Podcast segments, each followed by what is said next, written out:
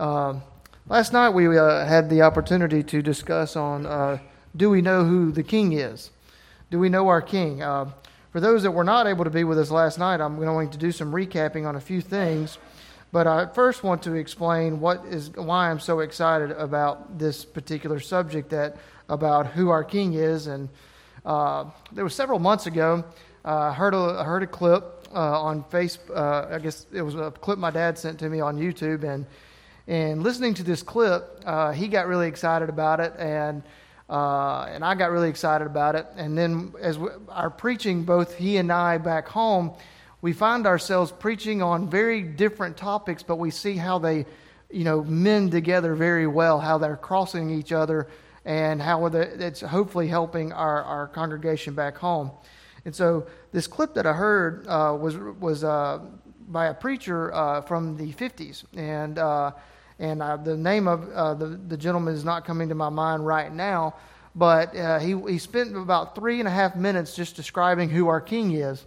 And uh, so if you have your Bibles, I want to begin in very, the very place I began last night. And in Matthew chapter 22, we have a, a moment where a lawyer has come to Jesus and he's going to ask him a question. And he, when asking the question, he's trying to tempt, the Lord, tempt our Lord Jesus.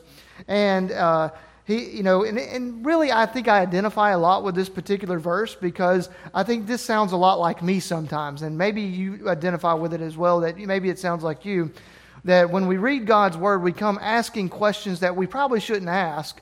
But you think about this lawyer who asked this one question. He says, "What is the greatest commandment in the law? What is the great commandment in the law?" And so that sounds a lot like us a lot of times. We want, even as children, I've got my own two children with me here this weekend, and sometimes they'll come and ask a question, and they're wanting to know just like, you know, if I can, can I have a piece of candy? And, you know, and they say, well, if they can't have this piece of candy that they ask for, well, can I have just a little piece of this candy or a little, you know, then they start thinking, oh, it's the size, so maybe if I ask for a smaller piece of it. Well, that's kind of like what this gentleman's just done with the law and coming to our Lord and asking, well, what's the great commandment? Maybe if I just follow the great commandment, you know, that's all, you know, that's all that's really ne- I need to do. And that sounds like us sometimes when we want to do just doing the bare minimum, if I can say it that way. And in thinking about that, this question that was, was proposed to Jesus, he says, in response to him, he says, Thou shalt love the Lord thy God with all thy heart, with all thy soul, and with all thy mind. And this is the first and great commandment. The second is like unto it, Thou shalt love na- uh, thy neighbor as thyself. On these two commandments hang all the law and the prophets. And these scriptures have been on my mind for several months here recently, and in thinking about them, it's, it's pondered me because over the years you'll have people that will ask you questions, and they'll, especially ministers who preach the gospel, who preach this particular verse, they'll come up to you and ask you, well, well, just who is my neighbor? In other words, doing the bare minimum. Well, I can be nice to this person, but I don't have to be nice to these other people. And it's always been fascinating to why they would ask that question. And it's because we're trying to do the bare minimum and not living up to really what God's word tells us to do. And so then it's caused me to ask myself another question uh, in genuine to answer the first question of who is our neighbor, it's everybody. It's anybody you come in contact with. It could be the cashier at Walmart. It could be the checkout person in, uh, at the drive-through line. It could be your physical neighbors in your homes. It could be your coworkers at work. It could be your family members. It could be your spouses. It could be your children. They're all your neighbors. And you need to treat people in, in a society today where they're talking about many different dynamics that are going on. The, the, the golden rule really does stand true today. Treat others how you want to be treated. You know, that's really what it means to love your neighbor, but we find ourselves struggling to do that because I think we don't love our Lord enough. And then it calls me to ask myself another question well, why don't I love my Lord enough? And in, in asking that question, it's like, well, maybe I just don't know enough about him. And I compared that last night to me, you know, dating my wife back nine years ago prior to us getting married. And this goes back probably 13 years now. And I remember in the first few months of us dating, I, I couldn't hardly get her to talk. Uh, if I asked her how her day was, it was usually one word answers like, How was your day? Fine. You know, uh, you know, what did you do today? Went to school. Um, what did you learn? You know, she'd tell me the name of the class. Wouldn't tell me what she learned. She'd tell me the name of the class. You know, and it was all these short, short one-word answers. And I knew that if I was ever going to get to know this person, I was going to have to, you know, you know, get it out. You know, like drawing blood from a vein and trying to, uh, you know, just. And so I just kept hammering and hammering until finally, about after about five or six months, you know, she really started opening up a lot more. Uh, maybe not, well, might, well, not, not be far off on the five to six months there. And uh, anyways, and so I knew that, and as the more I got to know her, and the more I got to talk with her, and the more I learned about her, her history growing up in Florida, the different cultures that she came from. She's from South Florida. You come to Jasper, Alabama, it's the middle of redneck country. It's not South Florida. And so the more I got to know about her, the more I loved her. And so then I started applying that principle to our Lord. If I don't love the Lord enough with all my heart, soul, and mind to get to the point of loving my neighbor and to, on these two principles hang all the law and the prophets, then I've got to learn more about my Lord. And so he calls us to learn about him in Matthew chapter 11. And we turn over there and read, and, and, uh, and we'll just start in verse 27. It says, All things are delivered unto me of my Father, and no, and no man knoweth the Son but the Father, neither knoweth any man the Father save the Son, and he to whomsoever the Son will reveal him. Come unto me, all ye that labor and are heavy laden, and I will give you rest. Take my yoke upon you and learn of me. Now, I'm not, there's, a, there's a message in that in and of itself of talking about the yoke and how uh, we, uh, uh, about uh, us as the child of God being yoked up with our Lord. And as Brother Dolph mentioned last night, our Lord's doing 80% of the work, maybe 90% of the work, and we're yoked because we're yoked up with Him. And, you know, that's why He's telling us it's easy because He's carrying the load. We're following His guidance, following His word. But He says, Come unto me, He says, uh, Take my yoke upon you and learn of me, learn about Him.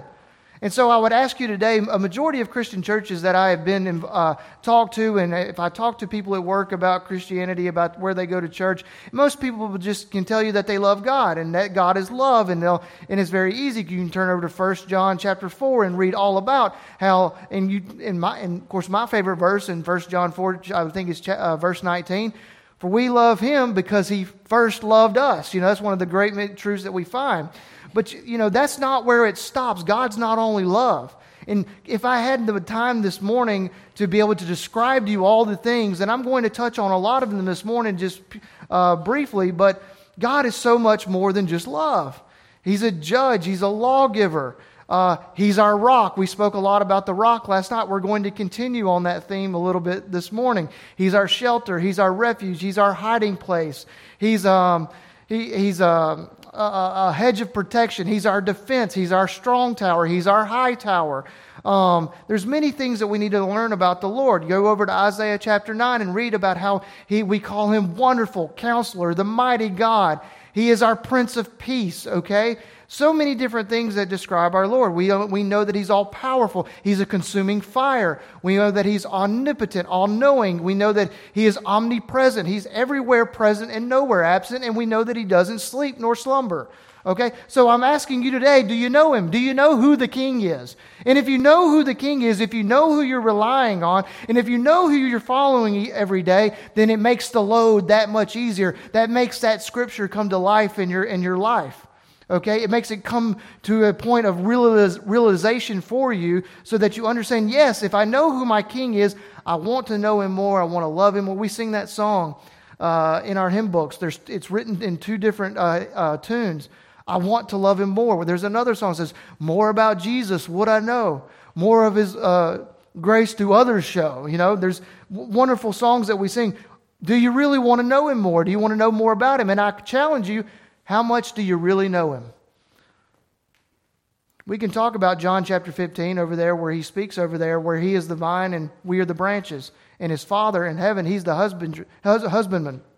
And how he tends to the field and how he purges those, uh, those branches that are purging fruit. And if they're not bringing forth fruit, he, he cuts them off.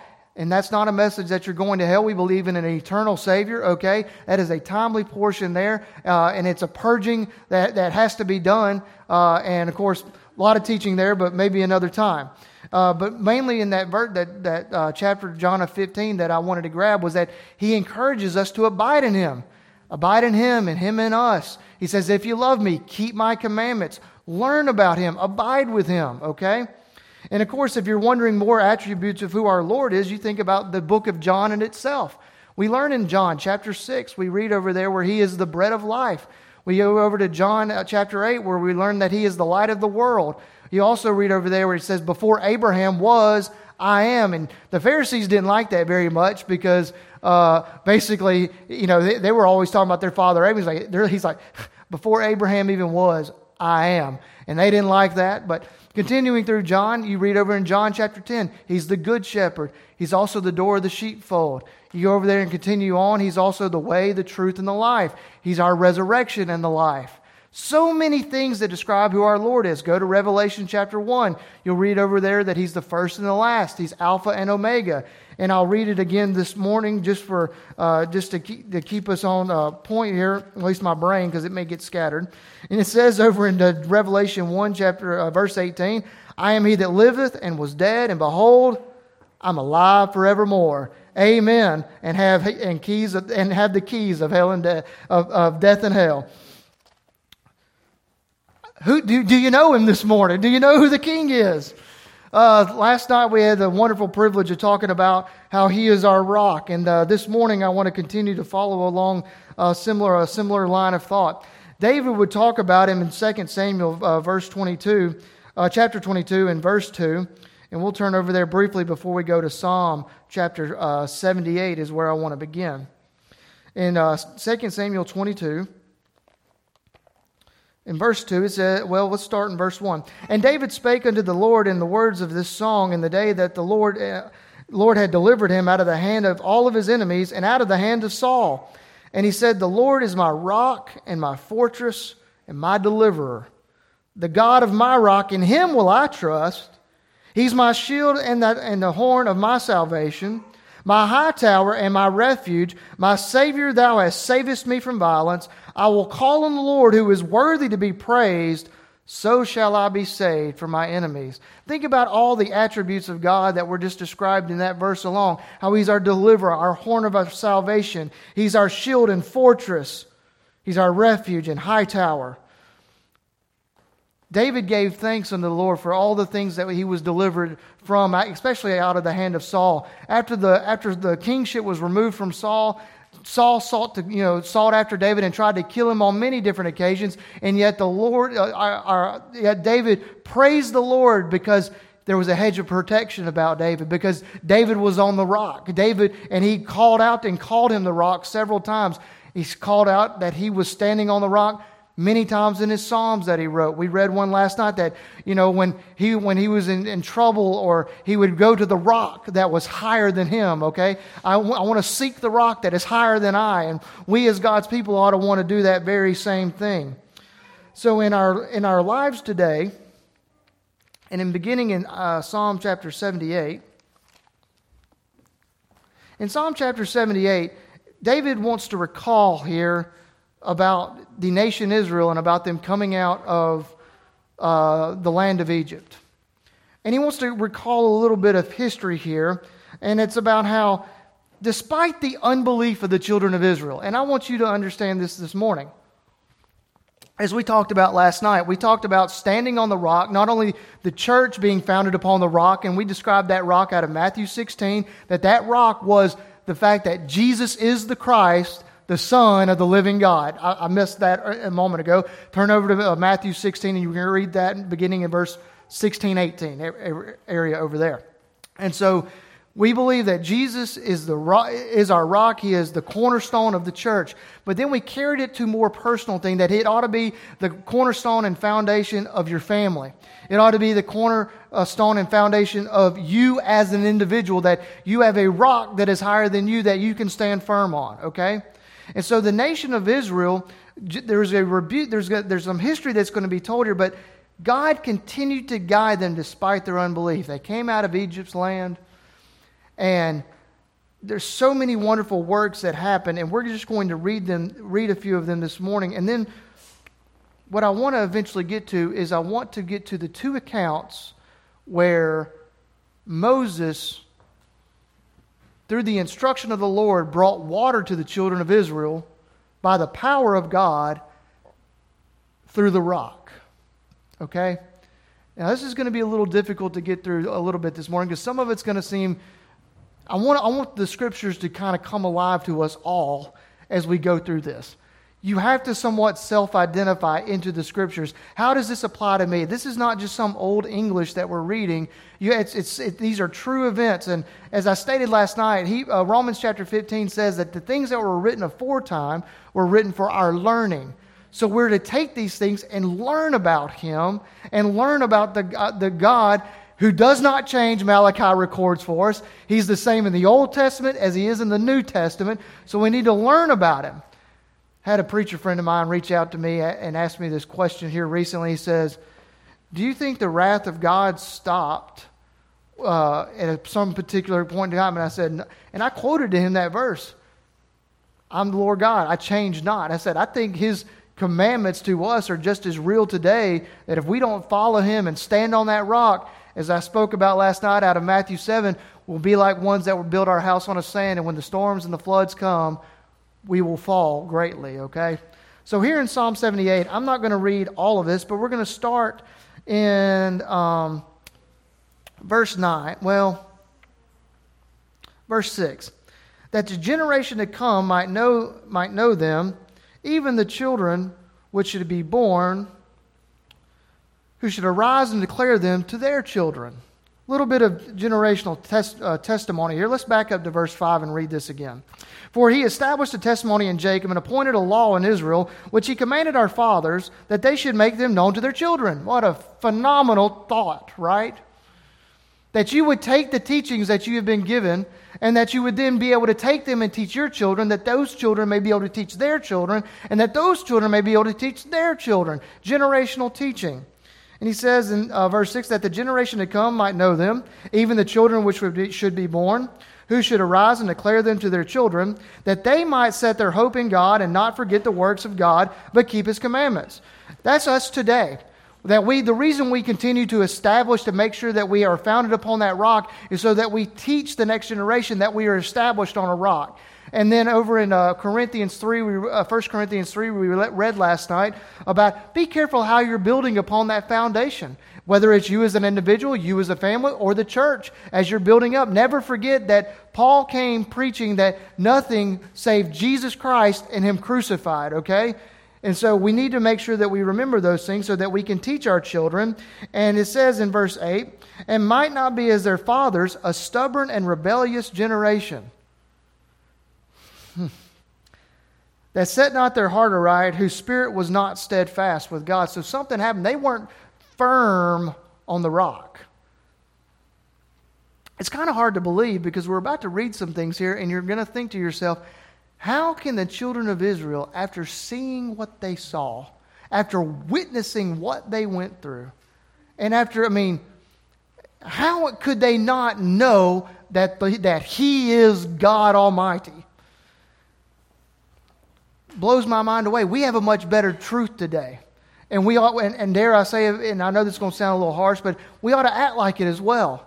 Okay? They didn't have their, they had the law, which that was their schoolmaster, which was to point to Christ. You and I have a comforter that is different today because now we're looking back to the finished work of Jesus Christ. And now we're in a rejoicing, and this is going to all tie back in here in just a little while. But we have the ability to rejoice now because we see the finished work of Jesus Christ. They had a schoolmaster that was pointing them to Jesus Christ.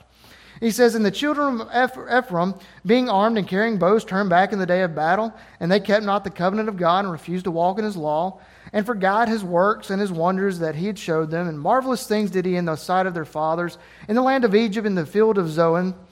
He divided the sea and caused them to pass through, and he made the waters to stand as a heap. I think that would have been enough for me. You know, I mean, really, I mean, if you think about it, I think that would have been enough to, for me to, when they walked down to that portion of the Red Sea and Moses hands up that rod and he sticks it in the water and all of a sudden those, those waters went boom. And they said it was like gel, it's like almost like congealed, like a gelatin. And they walked across dry shod. I would have been walking like, whoa. Just looking around, just being like, you know. But a lot of, uh, probably a lot of the children of Israel at that time were not thinking about God they were focused on Moses, probably. Just an idea. We'll, make, we'll, we'll keep going. It says, and in the daytime also he had led them in a cloud, and at night with a, with, a, with a light by fire. So during the daytime they had a cloud that was covering them and shielding them from Pharaoh's army that was pursuing them. And at night it was a, uh, and at night with a, with a light of fly, with a light of fire, he clave the rocks in the wilderness and gave them drink as out of great depths. He brought streams also out of the rock and caused waters to run down like rivers. Verse 20, it says, And behold, he smote the rock, that the waters gushed out and the streams overflowed. Can he give bread also? Can he provide flesh for his people? We're going to talk a little bit about this, but you think about the murmurings that were going on amongst the children of, of Israel at the time. And in, Acts, in Exodus 17, and we're going to go read this shortly here in a bit, in a minute, but it, you know, you think about the fact that he smote the rock and here comes gushing the waters, and the children of Israel's attitude was, well, can he give us some bread? Yeah. What about some flesh to eat? I remember in reading in Numbers chapter 11, one of my favorite chapters to read of the Old Testament because it's kind of like a gross chapter.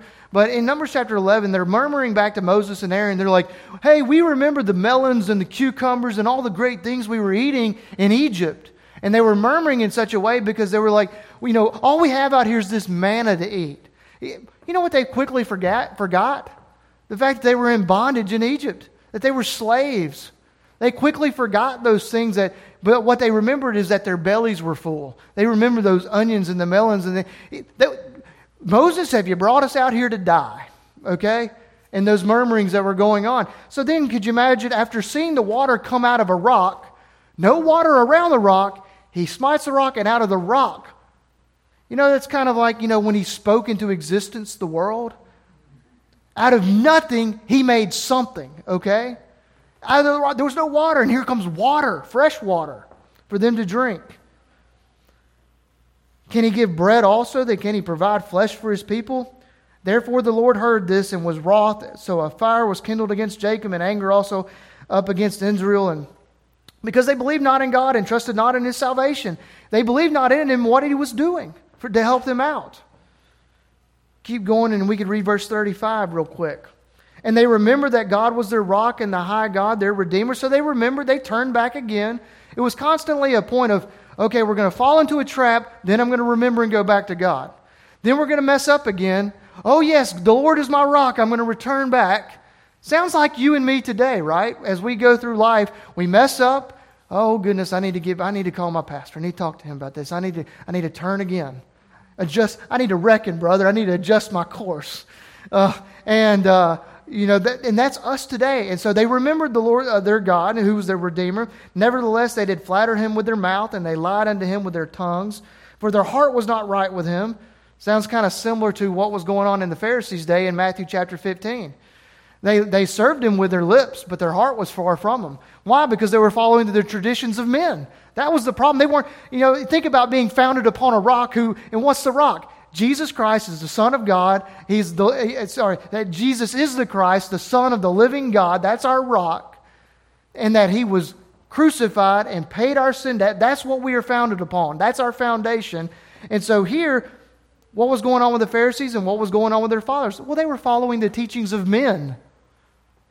They weren't founded on the rock. The reason they kept falling off the rock is they kept replacing the rock. And how quick does it happen? Moses goes up to Mount Sinai after coming out of Egypt, and it was a blink of an eye as, as Moses is up in the mountain while the Lord is giving them the Ten Commandments that he wrote with his finger. And what are they down there doing? They're building a golden calf. That's what they're doing. And that's us today.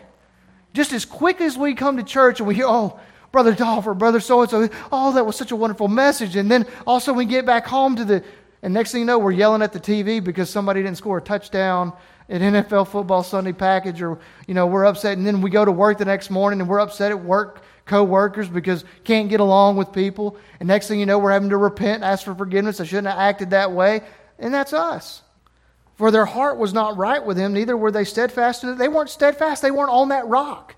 And it's a daily challenge. It's a, it's a challenge that every single day you ought to be looking to the rock.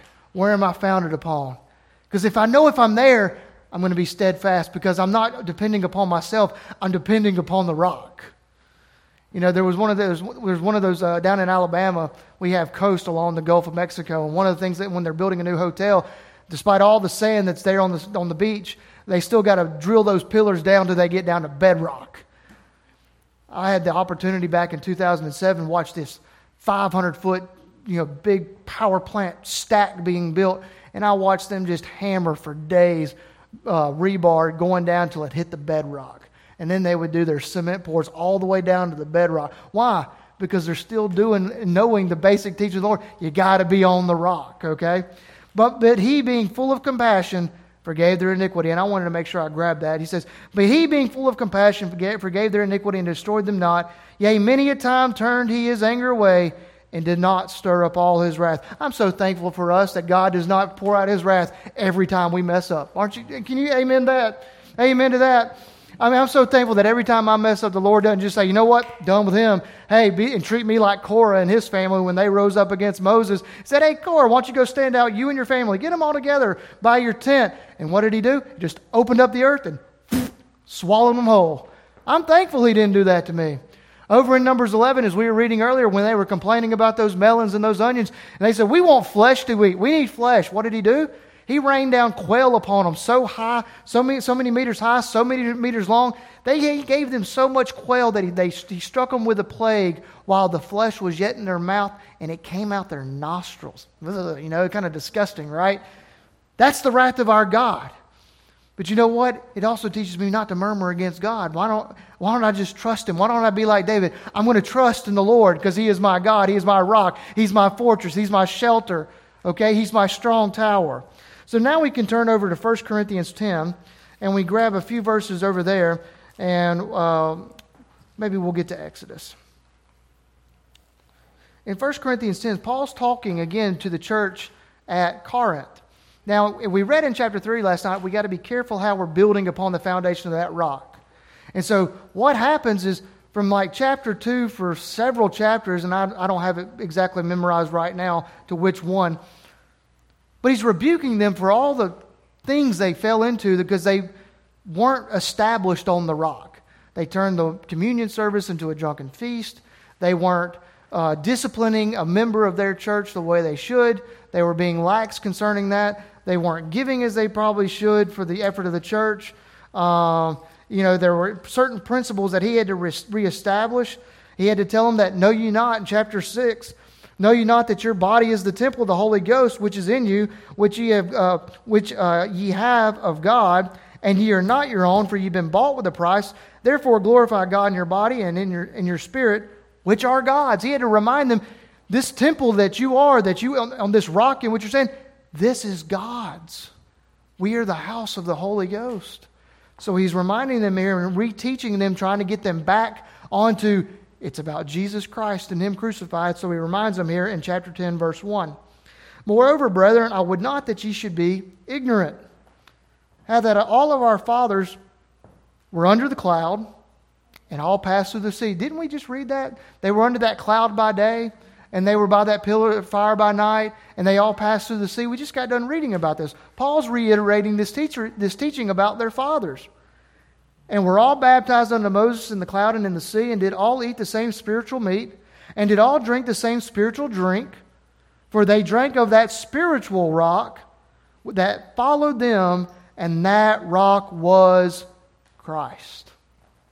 That rock that Moses struck there in Exodus 17 that is recorded there was Jesus Christ following them. But with many of them, God was not pleased, for they were overthrown in the wilderness. Now, these things were not, excuse me, now these things were our examples. What did I say about Romans 15? The things that were written before time were written for our learning. These things were recorded for examples for us to the intent that we should not lust after evil things as they also lusted. Well, how, did, how many things did they lust after? Well, they wanted kings. They wanted a king like all every other nation, so the Lord gave them kings. And they wanted judges, so he sent judges among them. You know, I mean, they lusted after this and after that. They, have to, they lusted after the women uh, in, in, the land of Canaan that they, the Lord told them, don't, don't marry these women. Or, these, or, or, your, or your men under the daughters or the daughters under the men. Neither be ye idolaters, as, as were some of them, as it is written, the people sat down to eat and drink and rose up to play. If you want to be founded upon the rock, if the church is going to be founded upon the rock, if your family is going to be founded upon the rock, you got to get serious about establishing your family on that rock. You got to teach them. Generational teaching, as we've already read, you've got to talk to them about who is the king. Do you know him? Do you really know about him? I think growing up, I think I had an idea who God was, but personally in my mind, I think over the years, Christian, Christians in general, not, not, not prone to baptism, I'm just saying Christians as a whole have taken God, this massive thing which the Bible describes for us, and we've done this. We've condensed him down and put him into this little box that he's love. And if you'll just talk to him every once, if you give him all your money, everything's going to be all right. That's what Christianity has done. That's not the God I read about in the Bible. Is it? Is it the Bible? Is that the God you read about? Is that the God we're talking about this morning? No. Now, is it important to give to the church? Absolutely. Absolutely. Is it important uh, to do um, to come out to worship? Absolutely. We need to remember those things. But don't condense God down into your own thought or imagination. Brother Dolph was reading a quote on Friday about that. Instead, God is like the elephant that comes through the ceiling when he impacts your life. He's like the Kool Aid man, is what I, am going to use the Kool Aid man, but uh, you know that comes in. He's like busts through the wall. That's the way our Lord operates. I love the scripture in Isaiah 55 that reads over there. He says, "When His word is sent out, it doesn't return into, return unto Him void. It accomplishes whatever He pleases." Oh, that is awesome. And that's, I mean, so when you think about some of this, uh, as we're reading, neither be idolaters as some of them were, and rose up to play. Take this serious. Take it serious. Take raising up your children serious. Take the attendance of your church serious. Take it serious to pray for your pastor, pray for his family. Pray for your song leaders. Pray for your churches. Have bonds and friendship here that are closer than anything else in this entire world. You ought to be the, the closest you are right now, should be established right here because you've come together of like mind, like faith, being of one accord as, we've, as we talked about this weekend. But so many of us just want to rise up to play. I liken that to people who take their children to church all the years, they get to be 18, 19, 20, and they just leave and don't want nothing to do with the family anymore. And the parent, then the mom and daddy come run to the pastor and say, I don't know what happened. I took them to church every Sunday. Yeah, but what did you do the other six days of the week? Your pastor in an hour on Sunday morning or maybe an hour on Wednesday night cannot teach you everything you need to know about the scriptures. You're going to have to study it. Gotta, I mean, when I think about study, I, I also have to bring out this verse of scripture over in Ecclesiastes chapter 12. It says, Of the making of many books, there is no end. He says, Much study is weariness to the flesh. You can go out here and learn all about a lot of things. Go to colleges, learn a whole lot. Go to uh, educational places, learn a whole lot. I learn a lot on the job. He says, But you know what? If you want to pick one book to study, pick this one, okay? Amen. Pick one book. Study this one for a change. Find out what it, what it says. Because uh, you know what? If you're not raising up your children, if you're not doing raising them up in the nurture admission, of the Lord, if you're not doing it, something or someone else will. Don't rise up to play. Take it serious. Neither let us commit fornication, as some of them committed and fell in the day in twenty and thousand. Neither let us tempt Christ, as some of them also tempted and were destroyed of serpents. Another portion of their, as they were tempted, the Lord sent serpents among them. Then they had to fashion that brazen serpent, and whoever looked upon the brazen serpent was healed from the snake bite. But many died. Neither murmur ye, as some of them murmured and were destroyed of the destroyer. Now, all these things happen unto them for ensamples or examples for us. And they are written for our admonition upon whom the ends of the world are come. They weren't on the the whole point of this today is that the children of Israel weren't on the rock.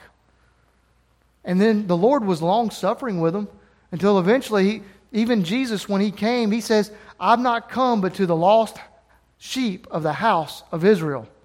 And then once the nation, you know, you read about it even over in uh, in uh, John chapter 1, he says he came unto his own and his own received him not, that of the Jewish nation. And so what happened? He says, Lo, I turn to the Gentiles. That's us. Uh, we, and we get to rejoice in that today. I'm so thankful to have that message today.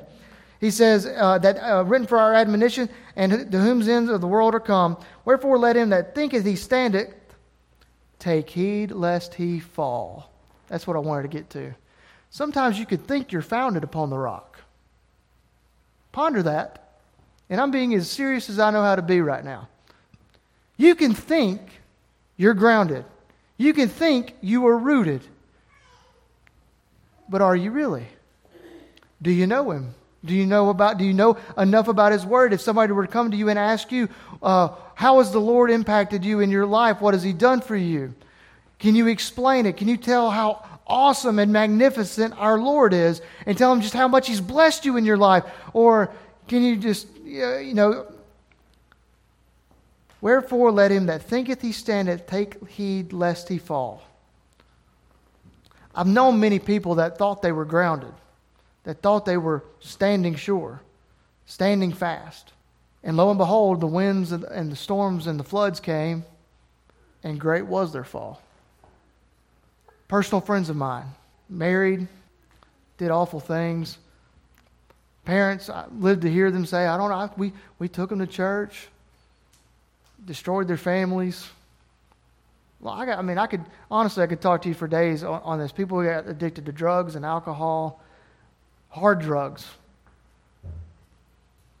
destroyed their lives. But the whole time, if you talk to them, they're like, oh man, I'm fine. I ain't got any problems. Everything's good. I'm making doing this. I'm doing that. Everything. And then, I mean, I had a cousin who was like, man, I'm making $400, you know, whatever he was saying back 24 years ago. I guess it was now. He's like, look how great this is all going. Then, like, four months later, he gets booked in the county jail selling methamphetamine. Then I knew where all that money was coming from. 15 years probation. I'm telling you that story because if you talk to them, hey man, everything's good, I'm great, you know, get to know and be personal with, with folks. Okay?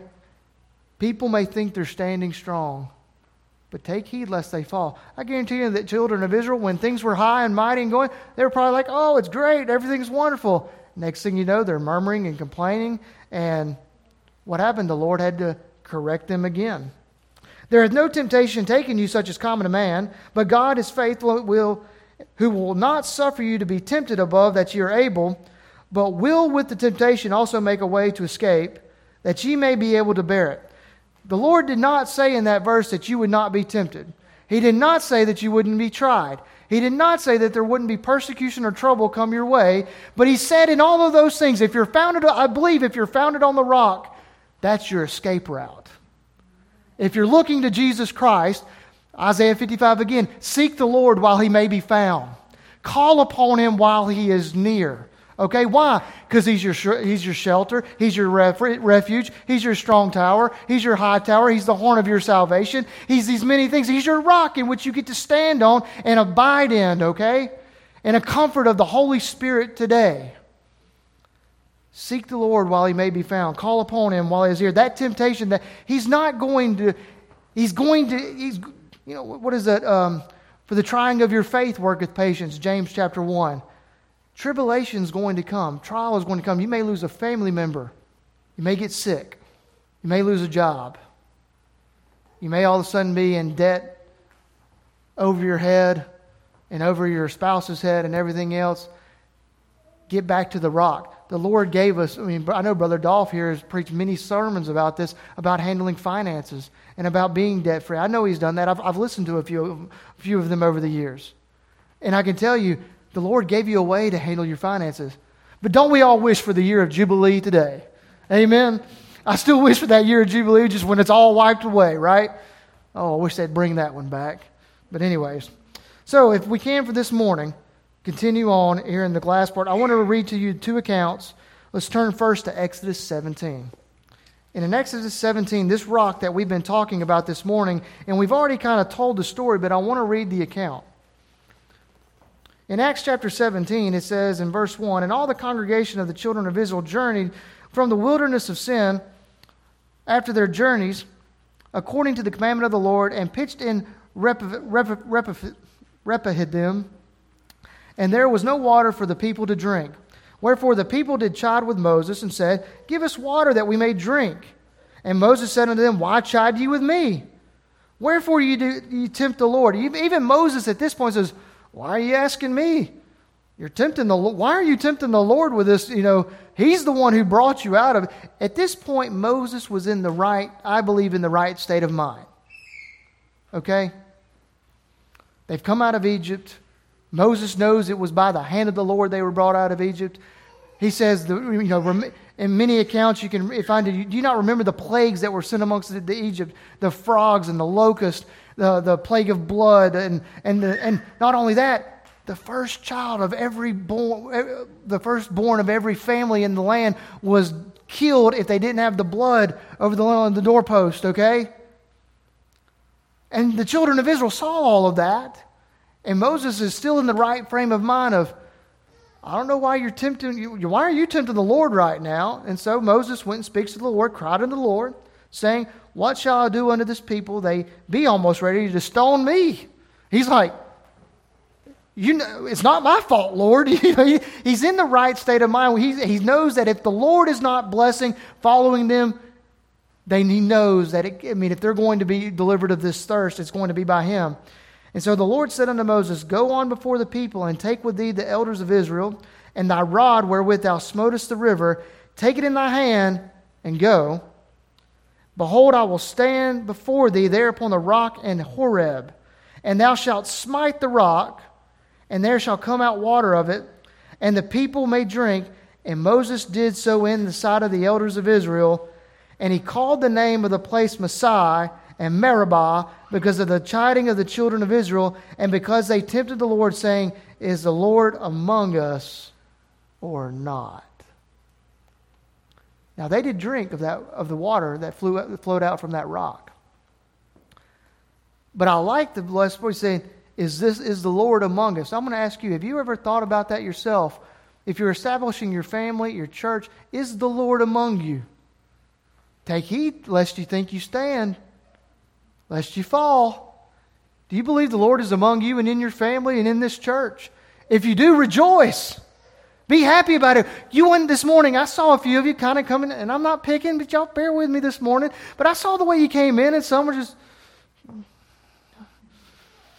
you know, I can, I can look at your faces and I can tell something's on your mind. You're distressed, you're worried. When you come to the house of the Lord, get excited because now's the time to worship because the Lord's in this place. The Lord, we want the Lord to be in this place. And then when you go home and out of this place, take some of him with you and take him back home with you and let him be in your homes. And then, if you know, uh, I think it was brother, you mentioned about some work situations coming up, maybe that, that you're facing. Take the Lord with you. Let him be with you in those moments. Trust him. You may not understand it, but just trust that God's word's the right way. Take him with you everywhere you go. Is the Lord among you? I, I sure hope He is. Because for without Him, we can do nothing. He tells us that over there in, and let's go read it, John chapter 15, where we've already been this morning. He says, um, I am the vine, ye are the branches. He that abideth in me, and I in him, the same bringeth forth much fruit, for without me ye can do nothing. We got to have him. We got to be founded upon that rock. I need that great God of mine that is my high tower. Okay? He sees the dangers that I can't see. He can look around corners where I can't see around. I need him. You need him. We all need him. In the world that we're living in today, I can tell you, we need our God and we need to be walking steadfast with him. Because despite all the wickedness that can go on, he said he would never leave us nor forsake us. Okay? And we've got to start acting that way that the Lord is with us every day. When somebody comes and confronts you, and maybe it's something that you don't agree with, have the courage to say, I love you for Christ's sake, but I just don't think that way. And it may hurt their feelings. It's okay. You're planting a seed. But continue to show them love and compassion. Be long suffering. That's one of the fruits of the Spirit. Bear that fruit. And if you're bearing that fruit, we know we're doing it because the Lord's going to help us along. We're, that means we're yoked up with Him at that point. Because He can carry that load for us, and it's easy and it's light. Turn over to Numbers chapter 20, and here's the warning. In Numbers chapter 20, this is the second time the Lord, uh, the children of Israel cried out because they were thirsty. And how soon they forget. My encouragement there's a, there's a whole message in not being forgetful. I could just take the word forgetful and go through the scriptures. Be not forgetful. Forget not this. Be not ignorant. Be not, you know, know some things. Knowledge, not forgetting things. Uh, 1 Corinthians chapter 15 says the gospel. Uh, I'm just. I don't want to misquote it, so I can grab it in two seconds here. He says, Moreover, brethren, I declare unto you the gospel which I have preached unto you, which also you have received, and wherewith ye stand, by which also ye are saved, if ye keep it in memory. What I have preached unto you, ye have, unless ye have believed in vain. There's something to this not forgetting thing.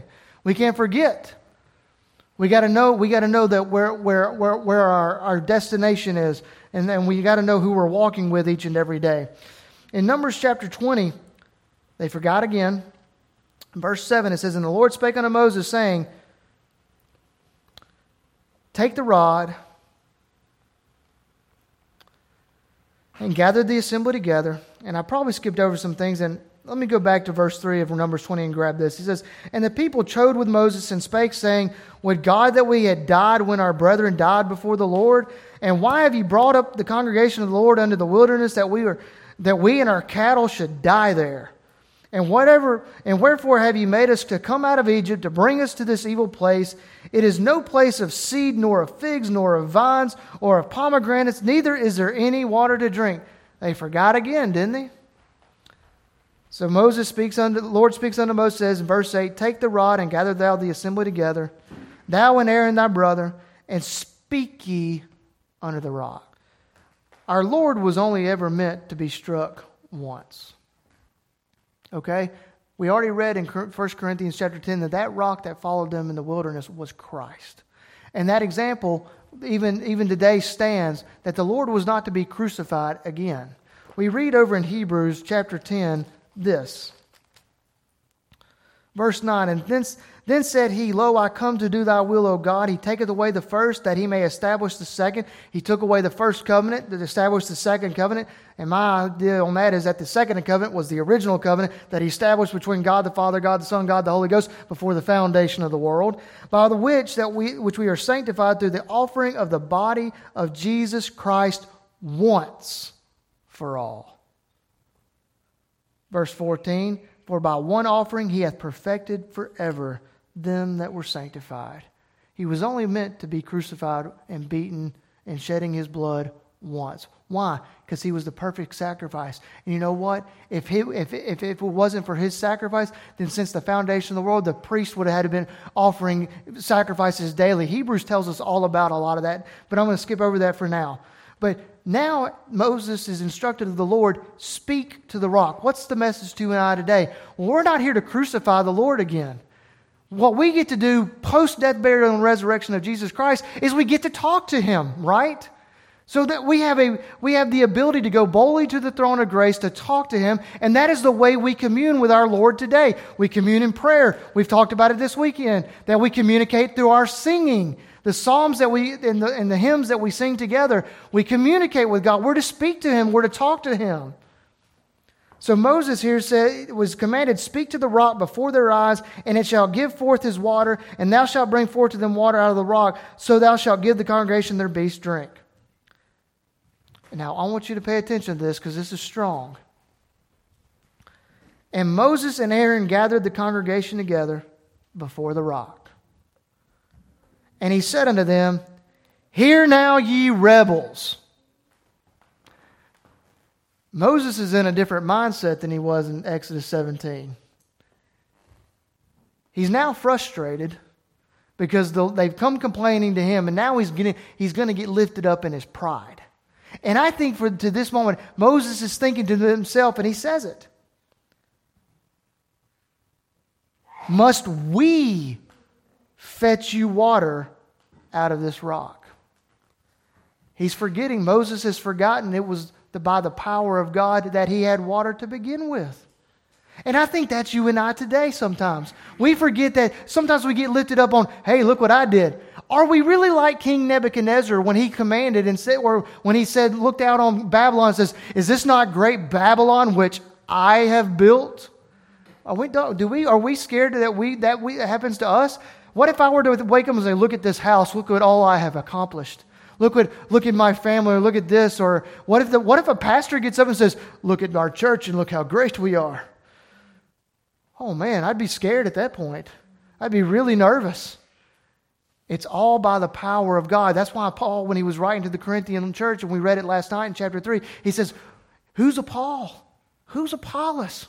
We're but laborers. It's God that brings this increase. It's by the power of God that we're here. And if you have a good family, if you have a good marriage, praise God for it. If you have a good church, praise God for it. Praise the rock that is higher than I. He is our King of kings and Lord of lords. Don't get into this moment where you lifted yourself up in pride as Moses did. And what happened?